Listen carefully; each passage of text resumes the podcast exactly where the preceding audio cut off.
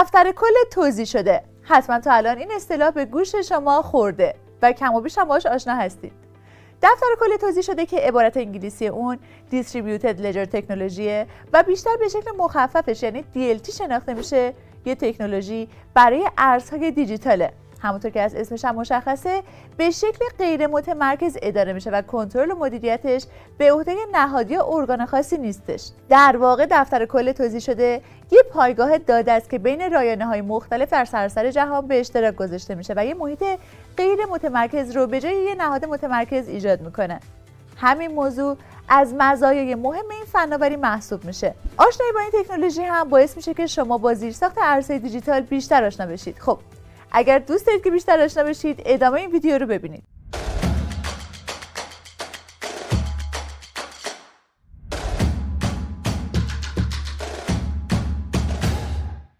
دانشجویان عزیز اکس کوین آکادمی سلام وقتتون بخیر باشه.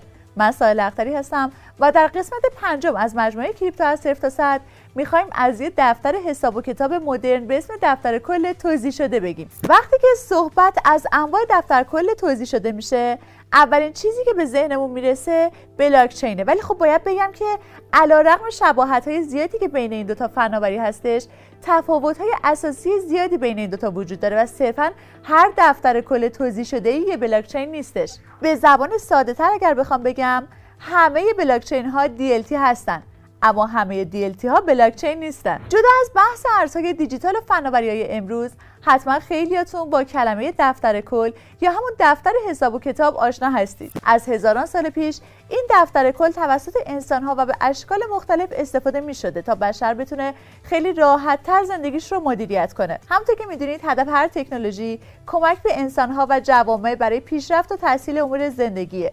تکنولوژی دفتر کل توضیح شده هم با همین منظور پا به عرصه علم و فناوری گذاشته در امور مالی و حسابداری دفتر کلی همون لجر ابزاریه که از اون برای ثبت اطلاعات مالی مثل حسابها، بدهی ها، اعتبارات و از این قبیل استفاده میشه تا در زمان لازم بشه بین اطلاعات برای رسیدگی به امور استناد کرد. شاید براتون جالب باشه که بدونید اغلب اوقات خیلی از افراد دو تا اصطلاح فناوری بلاکچین و دفتر کل توضیح شده رو با هم اشتباه می‌گیرن و از اونا به صورت متقابل استفاده می‌کنن. از مهمترین شباهت های این دوتا فناوری میشه به این مورد اشاره کرد که هر دوی اینها شامل یه فهرست دیجیتال و نامتمرکز از سوابق هستند به طور کلی به سوابق اطلاعاتی که در یک شبکه توضیح میشه اشاره دارن و هر دو به یک میزان شفافیت و سراحت بیشتری رو از طریق پایگاه های داده متمرکز یا سوابق دیجیتال ارائه میدن.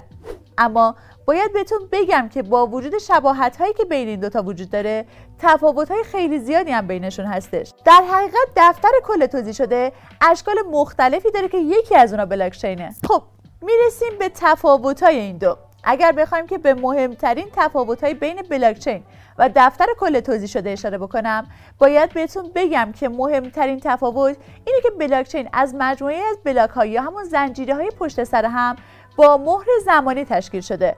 و اطلاعات داخل بلاک ها ذخیره میشن. خب یعنی به این ترتیب هر بلاک به بلاک قبلی خودش وابسته است. به این ترتیب وقتی که اطلاعات جدید در بلاک های جدید ذخیره میشن به بلاک های قبلی وصل میشن. به خاطر همین هستش که به اون فناوری بلاک چین میگن. خب این یعنی به عبارت دیگه بلاک چین یه فناوری عمومیه. یعنی هر کسی می‌تونه که از بلاک چین استفاده کنه. یعنی هر کسی می‌تونه به عنوان یه node اعتبار سنجی بلاک چین عمل بکنه. هر کسی که به عنوان یه node شناخته بشه می‌تونه به عنوان بخشی از مکانیسم مدیریتی بلاکچین عمل بکنه. از نظر تئوری این موارد باعث میشه که بلاکچین یه فناوری غیر متمرکز باشه اما دفاتر توزیع شده به این مدل زنجیره ها نیازی ندارن و برعکس بلاکچین یه فناوری عمومی نیستن. غالبا به این پایگاه داده نسبتا متعارف تبدیل میشه که فقط بین گروه انتخابی از شرکت کننده ها به اشتراک گذاشته میشه. حالا چیزی که فناوری دفتر کل توضیح شده رو بسیار جذاب می‌کنه حذف طرفین واسطه از معامله است. خب شاید براتون جالب باشه که بدونید با توجه به متمرکز بودن فناوری DLT این دفاتر می‌تونن نه تنها صدها تراکنش بلکه هزاران تراکنش رو در هر ثانیه پردازش کنن. و این در حالیه که بلاکچین های متمرکزی مثل بیت کوین در تلاش هستن تا بتونن که خیلی کمتر از این مقدار یعنی نهایتا هفت تا تراکنش رو در هر یه ثانیه پردازش کنه و خب انجام چنین کاری به مصرف برق خیلی زیادی هم نیاز داره. همین مزیت به تنهایی می‌تونه این فناوری رو به عاملی تبدیل کنه که در آینده هم همچنان مورد استفاده قرار بگیره. جالبه که ذکر کنم از مهمترین مزایایی که دفتر کل توضیح شده برای اکثر مشاغل برمقام میاره اینه که ثبت معاملات دیجیتال از طریق دفتر کل توضیح شده باعث ایجاد شفافیت بهبود کارایی و افزایش امنیت میشه. در حقیقت دلیل اصلی استفاده از دفتر کل توضیح شده به جای پایگاه داده معمولی همین ویژگی هایی بودش که توی این فناوری میشه پیدا کرد. حالا با مفهوم دفتر کل توضیح شده آشنا شدید. اصلا شما می‌دونید با چند تا بلاکچین داریم. اگر می‌دونید برای ما کامنت بذارید و اگر سوالی هم دارید بپرسید تا بهتون جواب بدیم. خب دوستای خوبم ممنونم که تا پایان قسمت پنجم مجموعه کریپتو از صفر تا همراه ما بودید. مثل همیشه یادآوری می‌کنم اکس کوین آکادمی رو دنبال کن.